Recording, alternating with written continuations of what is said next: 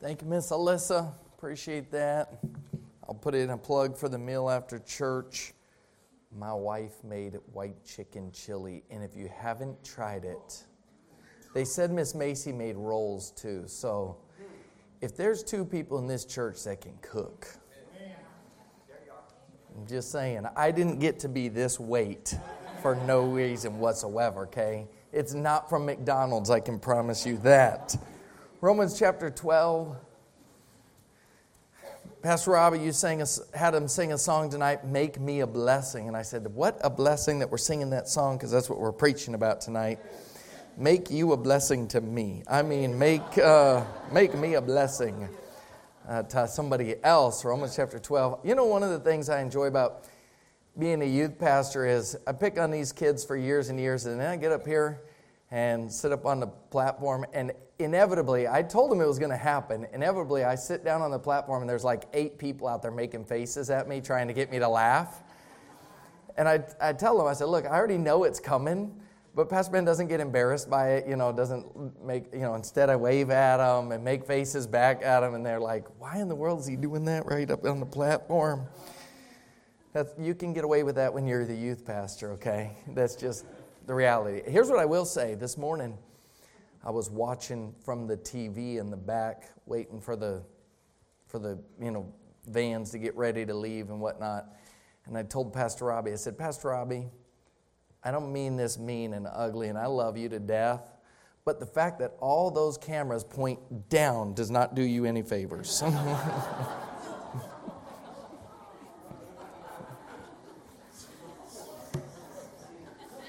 Just saying. Just saying.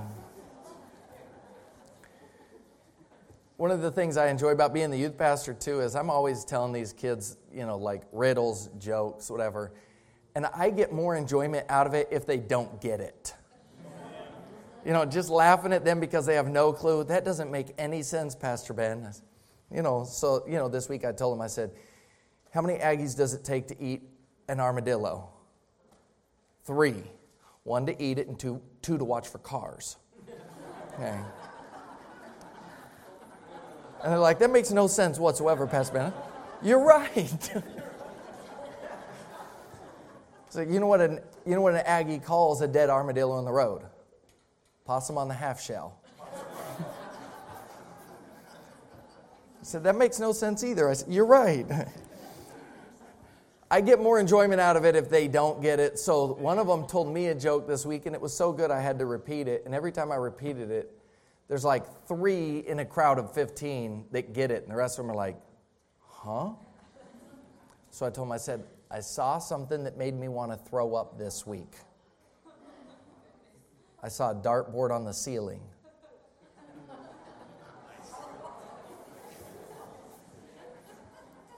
It's okay because some of the adults in here aren't getting it either, all right? Ashley, if you don't get it, I'll explain it to you later.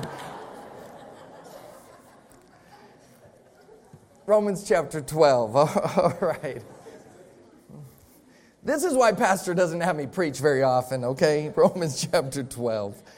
Let's all stand for the reading of the Word of God. Make me a blessing. We could title the message tonight, Make Me a Blessing, if you want. But Romans chapter 12, we're going to begin with verse 4.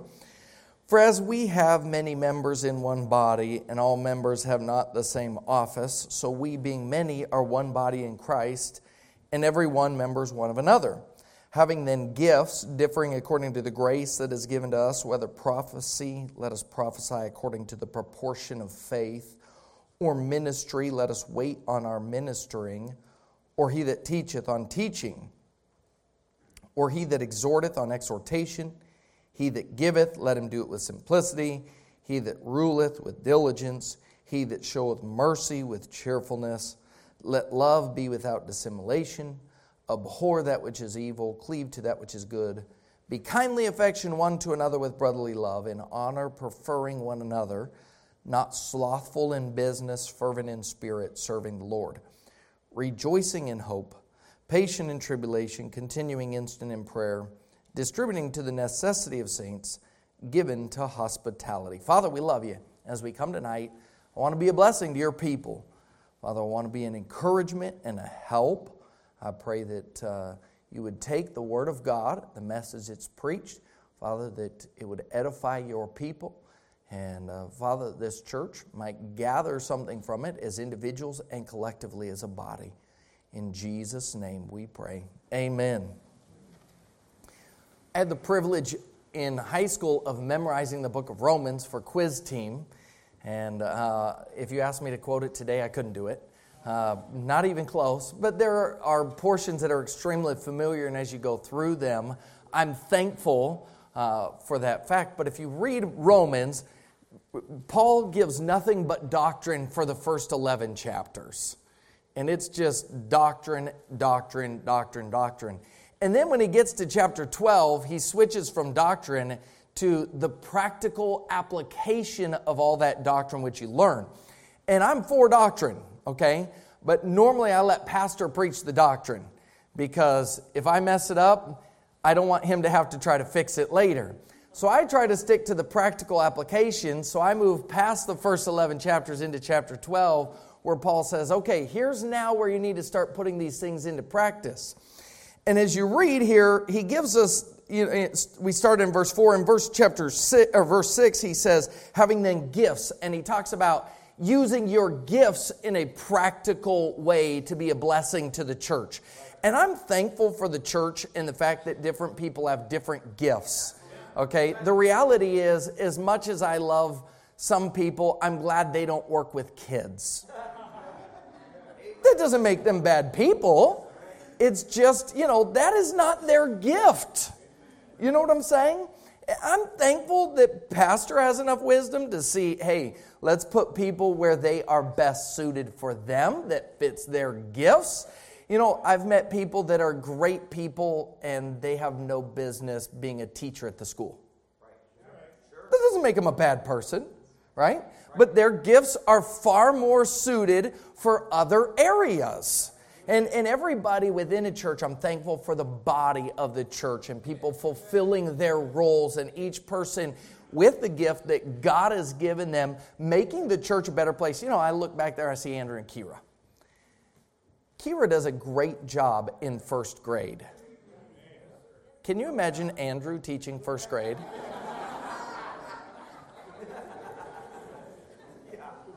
Now, I love Andrew, and he's a great guy.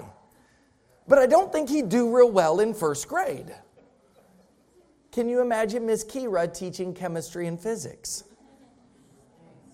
The other day I stepped in, I told Brother Andrew, I said, Brother Andrew, you are the coolest geek I know.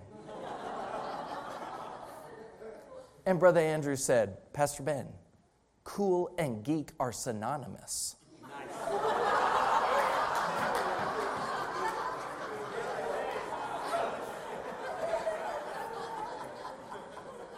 that's Andrew. And you know, you know, the reality is they come in, Miss, Miss Kira goes to first grade, Andrew jumps into 11th and 12th grade. They both are helping where their gifts are most suitable. And I, I appreciate that. I'm thankful for that. And I hope that each of you, within the gifts that God has given you, are fulfilling the role that God has given you to fulfill.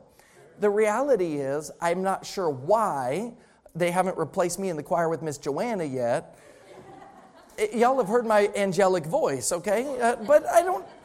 The reality is, some of us aren't made for that role. They don't even allow me in the choir.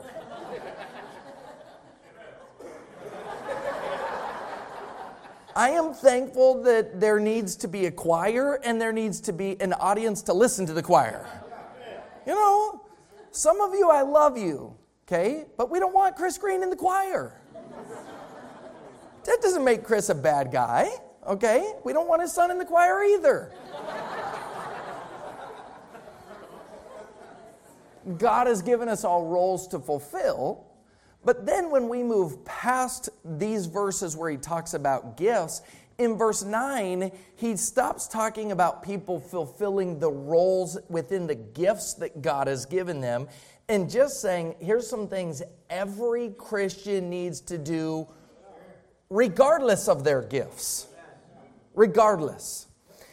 And one of those, we're going to skip through a bunch of them because he just starts listing off, and I mean, they're good, all right? Let love be without dissimulation. Abhor that which is evil. I hope you abhor that which is evil. Cleave to that which is good. Be kindly affection one to another with brotherly love. In honor, preferring Pastor Ben. I mean, in honor, preferring one another. Not slothful in business. These are all good things, but we're going to skip all the way to verse 13 and look at the very last three words given to hospitality given to hospitality. Now, can I say something as a as as someone who does get in front of you occasionally, as somebody that you know and call Pastor Ben? The reality is God has commanded each one of us to preach the whole counsel of God. And have you ever heard a preacher get up and preach something, and almost in the back of your mind you go, they have no business preaching this. They don't really fulfill this. Now, regardless of whether we fulfill all those things or not, God has given us the command to preach it. And we don't always live it the way we should live it. We still have the command to preach the whole counsel of God. You don't expect some guy to stop preaching on something just because he doesn't live it real well. He's still supposed to preach it. He said, Well, he's a Pharisee. Yeah, and there's areas where you're a Pharisee too right? We're, we're all growing, I hope, at least. But here's one of these things where God says, you ought to be given to hospitality. And regardless of the preacher preaching it, as a Christian, each one of us is commanded to be given to hospitality. And this message kind of stemmed from I started talking to the teenagers a couple weeks ago, and we were talking about just greeting people and talking to people and noticing people and calling people by their names. And I started to call out people in the church. Tell me these people's names. Tell me this person's name. And I was only going to talk to them for like one or two minutes about it, just greeting people and talking to them. And I just kind of stopped where I was at and I turned into Pastor Ben at that moment and laid into him. I said, You fool. No, I said, uh, I said, I have failed you. Your parents have failed you in this area. We have got to teach our kids to greet people, talk to people, and be given to hospitality. Well, I laid into the boys. It was Bible class come Friday night teens, I said, Girls, I'm just going to mention this to you. I'm not going to land you like I did the boys. Not going to happen. I've already determined that. I already got it out of my system.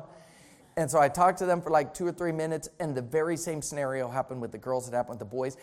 And the boys, get them, Pastor Ben. Mm, like you did to us. Come on, get them. And so I did. I did. Now, obviously, in a loving, kind way, but teaching them and admonishing, I said, look, I'm stepping past a teaching role here, and I'm going into correctional and admonishment role for a minute. Okay? Now, hopefully, I'm not doing that with you tonight, but let me ask you a question Are you given to hospitality? Now, let me say this before we go any further. As a general rule, Capital City is way above average in, in being given to hospitality. And I want to thank you for that. But if we were to cheer for a sports team, we don't want them to be above average. And we don't go, man, my team, they're 11th in the league. they're above average. You know, they're way above average. They didn't make it to the playoffs, but there was a whole bunch of teams worse than them. If we cheer for a sports team, we want them to be the best. Now, sometimes when it comes to our own personal lives, especially our Christian lives, we're satisfied with above average instead of striving to be the best that we can be. And here's all I'm saying tonight let's take a look at being given to hospitality and say, where can I grow in this area? Where can I do better? If God says I'm supposed to be given to hospitality, here's what we do know. If you go to second, um, 1 Timothy, 1 Timothy chapter 3, Here's where we hear this a lot.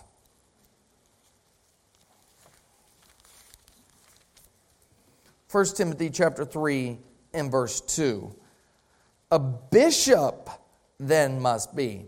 Okay, Pastor Ben, here's the list of qualifications for a preacher, right? Correct? I'm not tricking you, I promise, okay? A bishop must then be blameless, the husband of one wife, vigilant, sober, of good behavior, given to hospitality. Pastor Ben, preachers are supposed to be given to hospitality. They are. But before First Timothy was written, Romans was written, and every Christian is supposed to be given to hospitality. Every Christian is supposed to be given to hospitality. Can you imagine for a minute if pastor walked into church seven, eight minutes before church, came in, shook Brother Dilworth's hands, made his way to his seat, sat there, didn't really talk to anybody, gets up, preaches, one service is over, talks to two people, leaves, week in, week out, you would say, What's up? He's not qualified to be a preacher. Maybe we need to start looking for another. Correct? What's wrong with him? He's not even acting like a Christian, let alone a pastor. Would we not say that? So here's what we have to do. If we would expect that of pastor, the same command is given to each of us. So we've got to stop and say, okay, am I personally given to hospitality? It's not a command that's just for somebody with the name pastor behind their name, but it's for every Christian. It's not just for the door greeters or Brother Jeremy.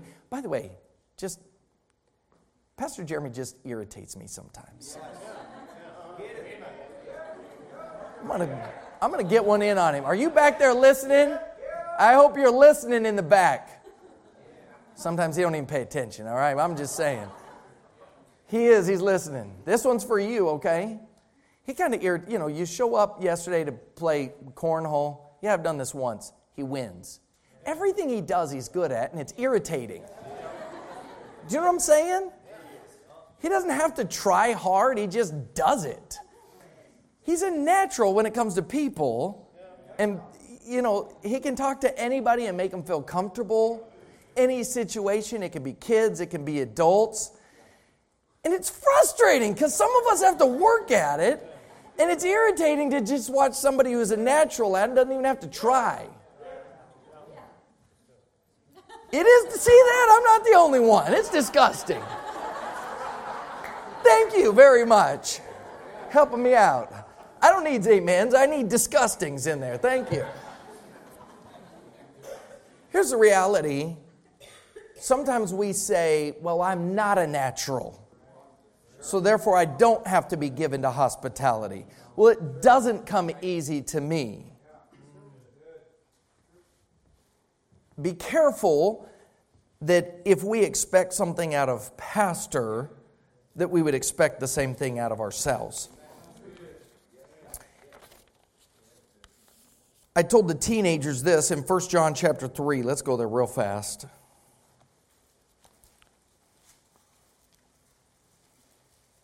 1 John chapter 3, he says this in verse 10 In this, the children of God are manifest. Now, what's he saying here? How, what, how do we know if an apple tree is an apple tree? It manifests itself by bearing apples, right? That means that's what it's manifesting. I'm an apple tree, correct? So, how do we know a Christian is a Christian? Here's what the manifestation this is the fruit of a Christian. Whosoever doeth not righteousness is not of God, neither he that loveth not his brother. Now, I'm not telling you as adults this, okay? I told the teenagers this. I'm not telling you this. I'm just repeating what I told them. Okay? It makes me a little nervous if you don't love people and you don't want to talk to people what you're manifesting.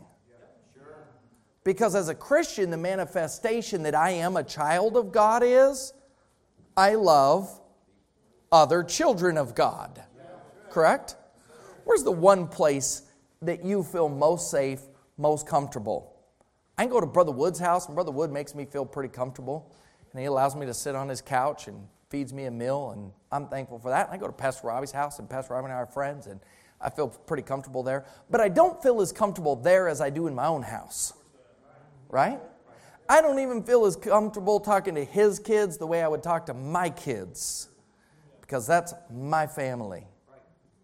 You know where I feel most comfortable? Is with my family. As a child of God, my family means you. You know why I show up to church an hour early and leave an hour and a half after church is over? Because I like this place and I like these people. And I watch some of these people show up to church an hour early and walk up and down the halls and talk to people and read prayer letters and they just want to be around other people of God because, you know, they feel comfortable around those people. And some people want to show up as church starts or after church starts and leave immediately, and I kind of wonder why don't you feel comfortable? What's being manifest? I'm not telling you guys this. That's what I told the teenagers, okay? Y'all don't have to get under conviction. I'm not saying this. But I'm asking, I'm asking you this where is your manifestation of your love for God? Are you a child of God? And it does it show through your love for the people of God. So, I'm going to tell you three things to be careful of, and then we're going to move into some practical application, okay? Number one, be careful who you consider the least. I say, Pastor Ben, what do you mean by that? You know, you would never walk into church and walk by pastor without saying hello. You wouldn't do that. You know why? That's pastor.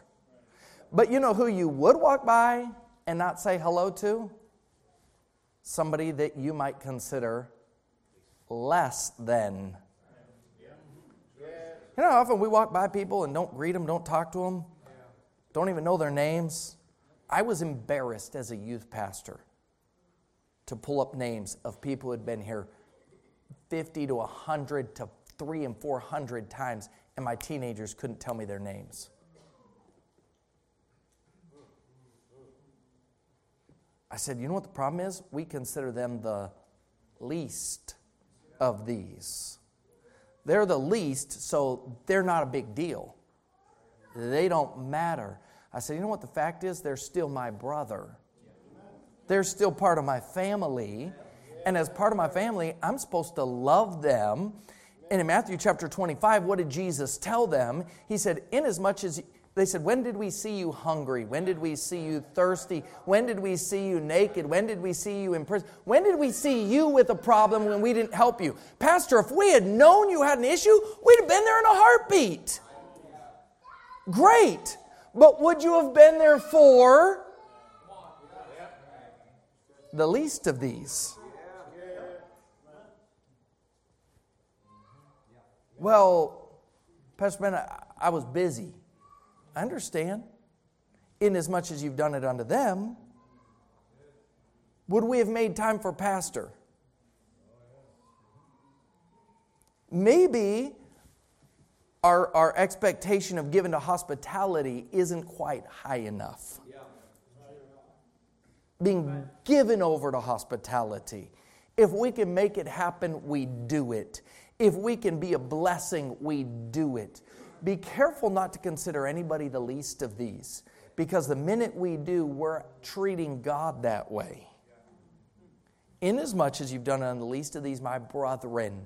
Do you notice it uses the word my brethren in there? You've done it unto me. So, number one, be careful who you consider the least. Number two, by the oh, here, let me just say this. It is human nature to consider some people less than others. That's human nature. Okay? We see somebody who's poor, somebody who's ugly, someone who's disabled, someone who's simple, someone who's obnoxious, somebody who's quiet, somebody who irritates us. We automatically put them into the category of least. It's human nature.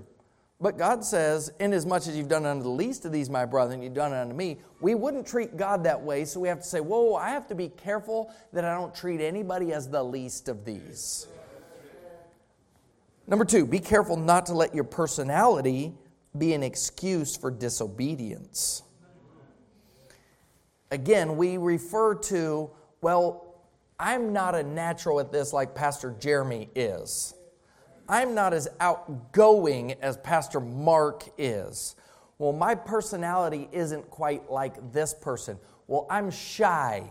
I'm quiet. I'm an introvert. Oh, Pastor Ben, you don't understand. I always say the wrong thing at the wrong time. Pastor Ben, I'm grumpy. We can often let our, our personality be an excuse for plain disobedience. And God says, look, you have to move past your personality and just simply do it. Simply step out. And you know what it is? Honestly, this is a step of faith. Because you say, well, Pastor, I always say the wrong thing at the wrong time. You know, God still commands us to be given to hospitality. And if we're going to be given to hospitality and we say the wrong thing at the wrong time, God help me to do this. And I'm going to do it by faith. And it may come out wrong, but I'm still going to do it. My son Peyton was telling me, I, have been getting after him and talking to him, talking about, hey, greet people, talk to people, greet visitors, get to know their names. He said, Dad, I went over to this one guy and I was talking to him and I said, Hello, I'm Peyton, introduced myself. And he asked him, Where do you work? And this guy looked at him and goes, Why do you care? he said, Dad, I didn't know what to say. I was just trying to be friendly. you know what? That sort of thing's going to happen. It's going to happen. And the reality is, Peyton doesn't care where he works. He doesn't even know.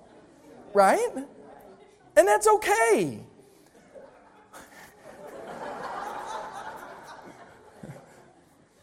But you can't let the fact that you say the wrong thing or that you're quiet be an excuse not to be given to hospitality. Moses tried to make an excuse for his personality. Well, God, you know, I don't, I don't talk well. And God said, Oh, that's fine. You don't need to obey if you don't have a good personality for this job. No, that's not what God told him, right? I said, uh, Moses, who gave you your mouth? Hey, if I told you to do something, you don't think I'm able to equip you to do it? You know, Aaron tried to use his personality. Well, I'm a people pleaser. God, Moses, this, this calf, it's what the people wanted, Moses. I, you know, I was just trying to do what they wanted. Moses said, Oh, that's okay then, Aaron. No problem if it's what the people wanted. No, God said, Look, your personality is not an excuse for disobedience. You have to overcome your personality and say, regardless of what my personality is, whether I'm gruff, whether I'm grumpy, whether I'm shy, whether I'm introvert, I still have to be given to hospitality. Number three, be careful that your own selfishness doesn't become an excuse for disobedience. Well, most time I come to church, I'm tired. Yeah? Well, Pastor Ben, I don't like to be squished in my pew. Have you noticed at Capital City, you're probably going to get a little squished?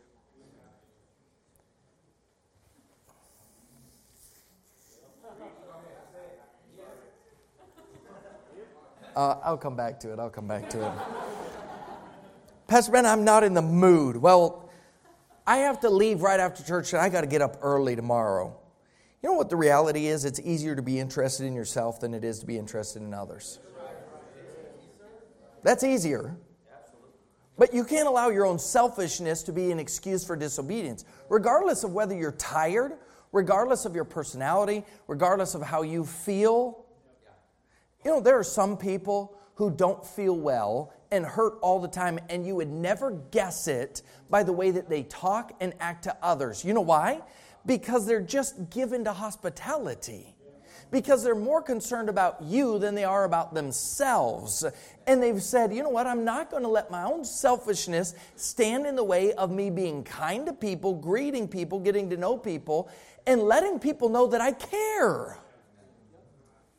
In order to be given to hospitality, you have to be careful that you aren't overwhelmed by your own selfishness or how you're going to feel. Well, I, when I do it, I just feel so awkward. Yeah, everybody does. You know what the reality is? They didn't put Brother Dave and Jeremy and I at the front doors because we don't feel awkward greeting people. We do too. And there are times I forget people's names. I don't see him here tonight. Peter, Peter came to church a number of times, five or six times. Walking out the door one night, I said, Patrick, good to see you again tonight. He looked at me and goes, My name's Peter.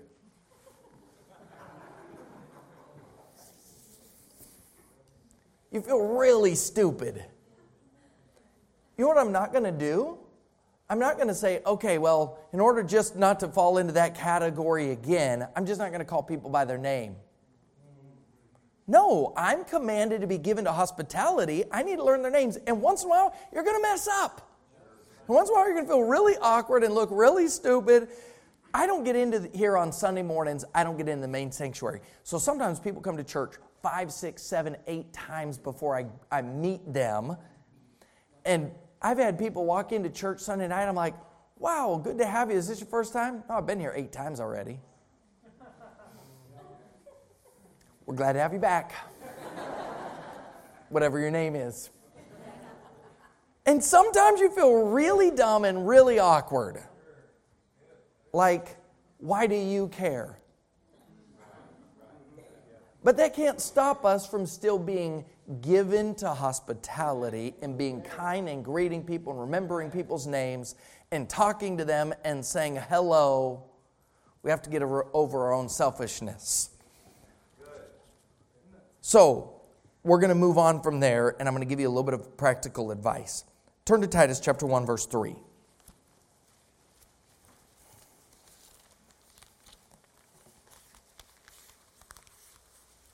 Titus chapter 1, verse 3, he says,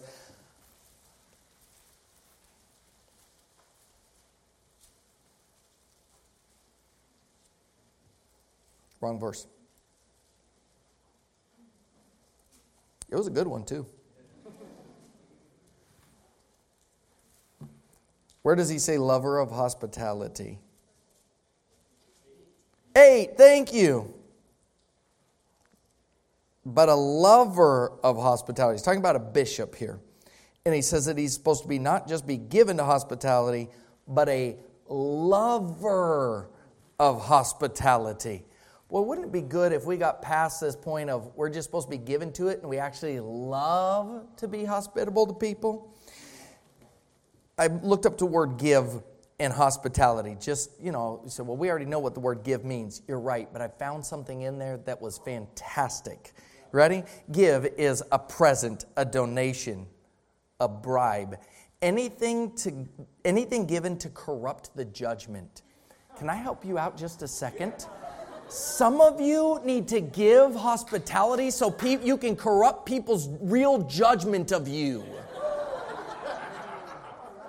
If we can corrupt their judgment, there are people in this church that actually think I'm cool. You know why? I've corrupted their judgment.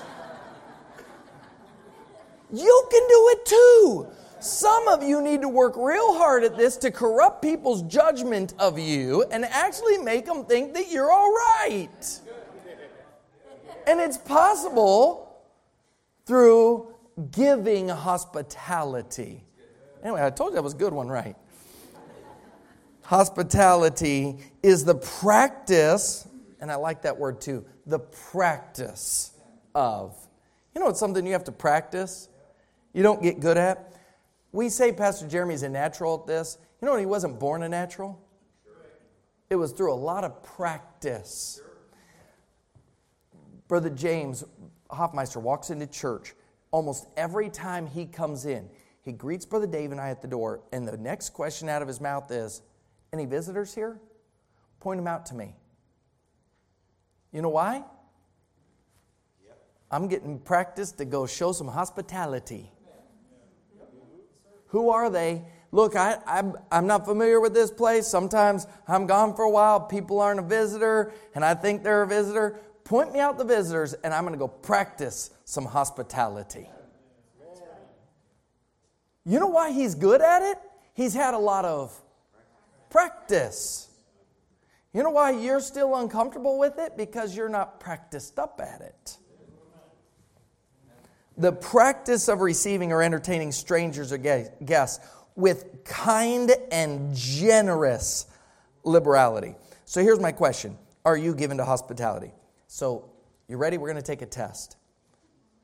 Got a pen and paper? You can take a test here.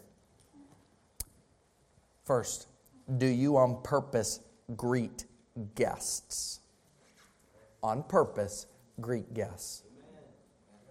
So, Pastor Ben, I'm given to hospitality. Do you go around and on purpose greet guests? What about other members? Or do you walk to your seat? If you're not careful, here's what we do we walk into church, we sit in the same spot. If it's not exactly, it's really close. We greet those people that sit right around us, or we greet those people that are within our circle of friends, and we leave church having greeted the same people every single time and talking to the same people every single time, and we say, I'm hospitable. Hang on. If you sit over here, do the people over here think you're hospitable? Do the people outside of your circle of friends, the people outside of your age group, the people outside of your comfort zone still consider you to be hospitable? Okay? Do you go out of your way to make others feel welcome or special? Do you go out of your way to make others feel welcome or special? Uh, do you know the names of guests? People who have been here multiple times. Do you greet people who return by name? Now, I have a question for you. If you expect Brother Dave and I to know people's names when they walk through those doors, why aren't you expected to? Well, you're door greeters. Oh, let's find that in the Bible. Hang on, we're Christians. That's it. And you're one too. And you're my brother, and I'm trying to help you by loving you a little bit and telling you you could greet people by name too. All right, ready? When was the last time you invited someone over to your house or out to eat that, that someone is not a regular to you? Okay? It's not fair for Nick and Alicia to say, oh, yeah, we have people over our house every week. James Martha, Nate Macy. Right? Oh, hang on. It's easy for, for Brother Oscar to have people over at his house every week. Oh, yeah. Nathaniel comes over, Grandma comes over, Pastor and Miss Kim come over. Okay, hang on. And then he's got this circle of, of friends that would be young couples, somewhat close their age. When was the last time you did something with somebody outside of that?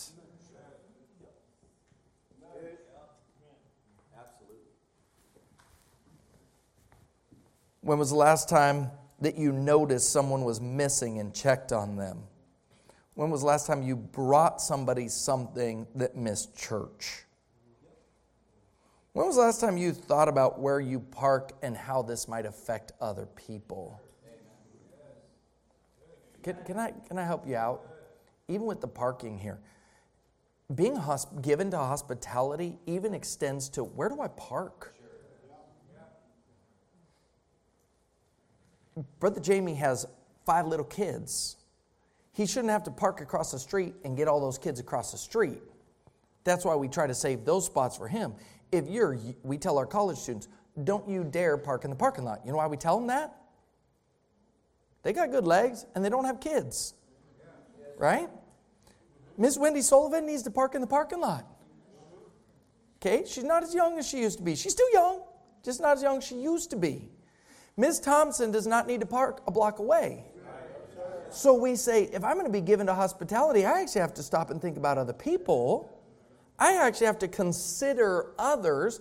If my legs are good and I'm young and I'm healthy and I don't have little kids with me, guess where I should not park? What about our new college students? Do you know their names? Do you know anything about them? Now, let me ask you a question How did you do on the test? Are you given to hospitality? Would others say that person is given to hospitality? If not, maybe you could grow a little bit. Ready? Here's some areas where, where here's some practical advice helping you to grow in the area of given to hospitality. Number one, watch for visitors. Watch for them, look for them. Again, I told our teenagers, you guys get so comfortable coming in and sitting in the front two rows, and I'm all for that. I love it. But then you don't notice anybody outside of that. Well, I've got to play an instrument. Well, I've got to be in the choir. Yes, and you also need to watch for visitors. So, if we're going to grow in this area of hospitality, we're going to watch for visitors. Visitors would extend to missionaries, preachers, not a preacher or a missionary or a visitor should walk in this place and not have their hand shook off. If they leave and say, I don't like that place, it was way too friendly. All right. If that's your knock, I guess that's okay. Right? So look for visitors, watch for visitors here's what happens is we don't greet somebody the first time they come or the second time they come and then we get embarrassed. Well and they, they, i've seen them here. I've seen them here a number of times. I've never greeted them so now to avoid our embarrassment we just don't greet them at all. It's pride. They don't remember whether you greeted them or not. They have 300 other people to remember. You may have greeted them, they don't remember, but your own personal pride will keep you from greeting them at all instead of saying, you know what? Yes, they've been here a dozen times, and yes, I haven't greeted them. Guess what I need to do? Get over myself and go say hello. Go greet them. Go get to know them. I need to know their name. I need to know the family, their family history, and where they work.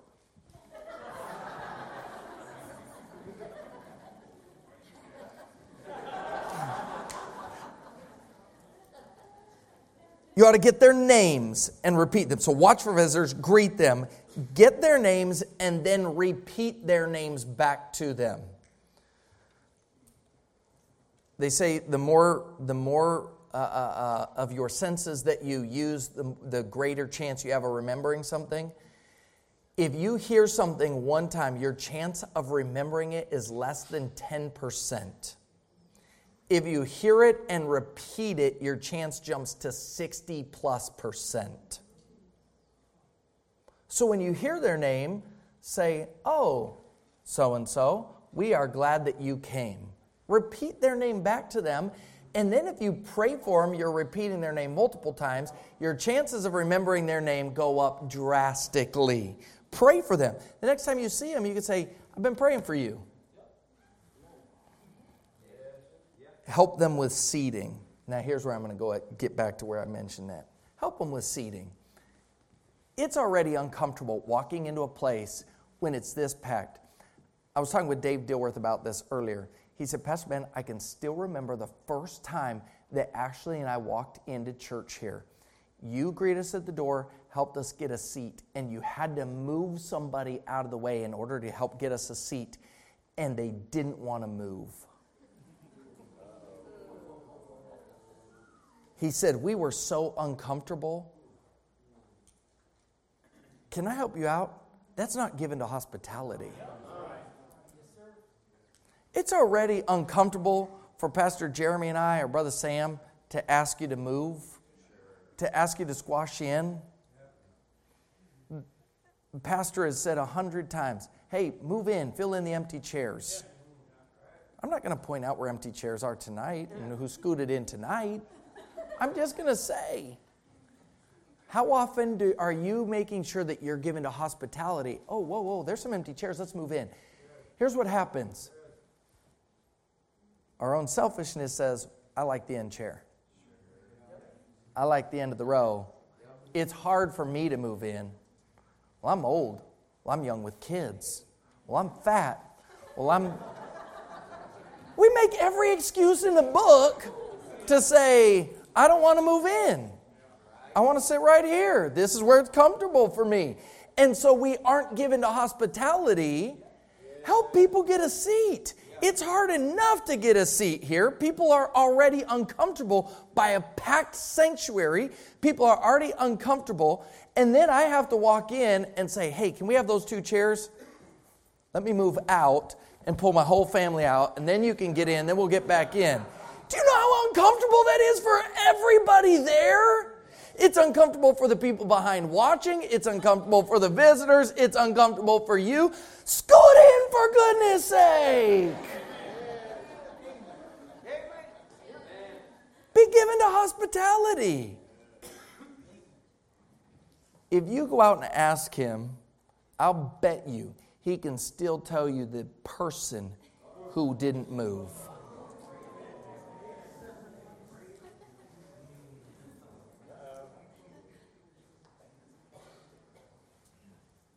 If, if you walked in and said, Every service I'm going to be given to hospitality in every way, shape, and form, I'm looking for visitors, I'm watching for people, how can I be a blessing to those around me? These things wouldn't be an issue. Wouldn't be an issue. Can I help you out? If you bring visitors on a regular basis, you're far more apt to notice these things. Right, Pastor Mark? You know why? Because you want people to be generous and kind to your visitor. So you're a little bit more apt to be kind and generous to other people's visitors because you want people to do the same thing to your visitors. I, I, wonder sometimes maybe some people would stick around a little more if they made a connection with somebody. Uh, maybe we even get them into church, but my connection with them is I love their kids. It's not really with them personally, but somebody in here could make a connection with them if we tried, if we were given to hospitality. I had Emma and Allison are here all the time in Dalton, and I'm thankful and I love these kids. Yesterday, we have not got their mom or their sisters out to church one time and Kati has tried, and Stuart has tried, and Pastor Ben has tried, and Miss Faith has tried, and Steph McDonald's tried, and we've all tried. We haven't got it. But yesterday they showed up to the bike rodeo. Hey, it's a step in the right direction if they were greeted with hospitality. Now, let me say something. I was concerned with how many people greeted them. You know why? Somebody who I would consider maybe my visitor, right?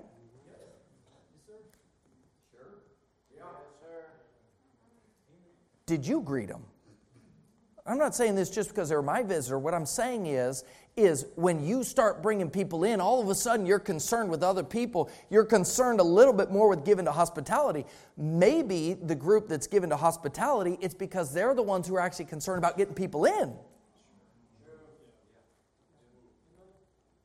Maybe if somebody made a connection with her yesterday and was given to hospitality outside of the walls of this building, it'll be easier to get them back into church for an actual service to hear the gospel. But if we weren't given to hospitality there, we won't be given to it here. And maybe we turn somebody off from the gospel by not being given to hospitality there. And I don't know. Maybe a hundred people greeted her. I'm not saying that she wasn't, and they weren't greeted with hospitality. But I have to wonder. I was counting up the amount of visitors or new people that were there at the bike rodeo yesterday. And one after another, after another, after another, after another, after another. And I wondered, how many, as I was putting together this message, How many people here even noticed yesterday? How many people talked to each one of those visitors that was there? We had a visitor show up there yesterday, was there for less than 30 minutes and left. My wife said, Why'd you leave? We were uncomfortable. They wouldn't have been uncomfortable if they were greeted with hospitality. Now, again, I'm not, I noticed that because that one was mine. How many times have I done that to somebody? But collectively, we could say every person we need to be concerned about.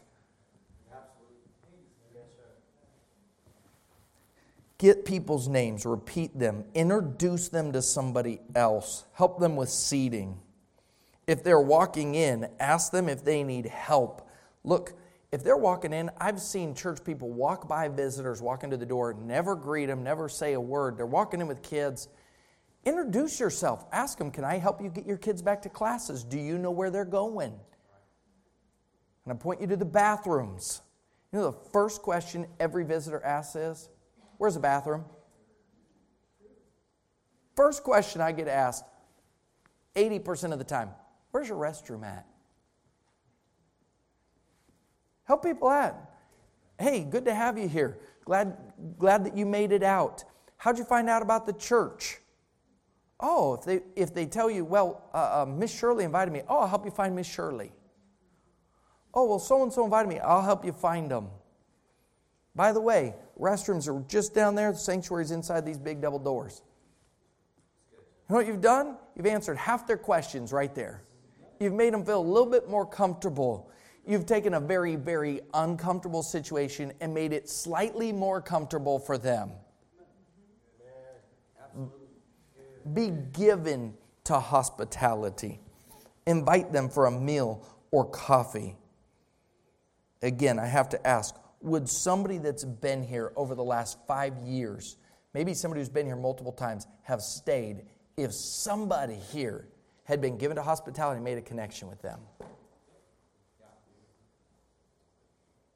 God, please give us a bigger building. God, please give us a bigger building. We pack out the one that we have. God says, Do you know how many people you let walk through there? And you don't get them to stay?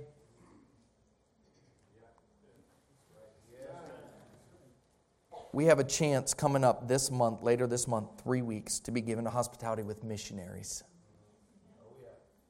I mean, given to hospitality. I had Brad come up to the teens and give them a testimony the other night. And I said, Brad, tell us how, how they can make a difference in being kind to, to missionaries' kids. You know what he said? He said, Man, missionary kids are weird. We're all weird. We know we're weird. Okay? We live in Weirdsville. We come from Weirdsville. And we don't, we don't fit anywhere. We don't fit in the country we came from. We don't fit in America.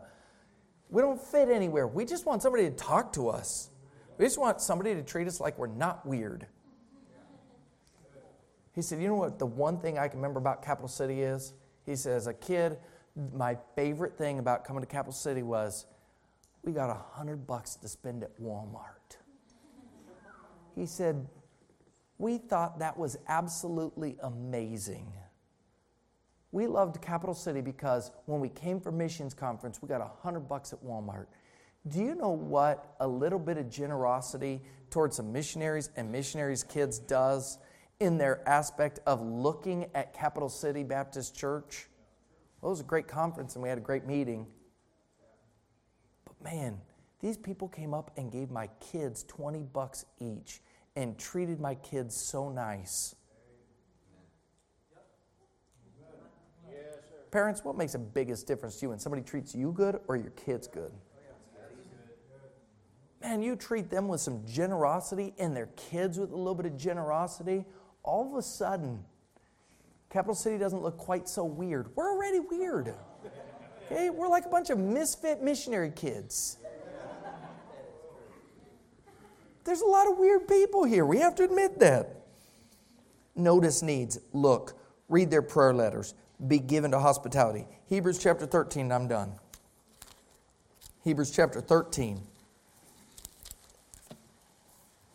Verse 2, he says, well, verse 1 let brotherly love continue. Be not forgetful to entertain strangers, for thereby some have entertained angels unawares.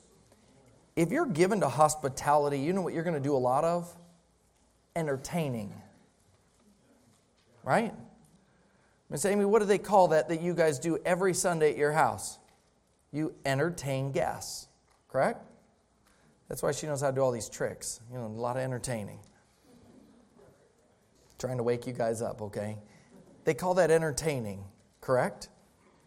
I have a question for you. If we're commanded to entertain and be careful to entertain strangers, for thereby some have entertained angels unawares, I just wonder if maybe God says, I'm going to send in a least of these that's really an angel, just to see how friendly they'll be. Why don't you go this week as an underdressed fella? Why don't you go this week as a 12 year old bus kid?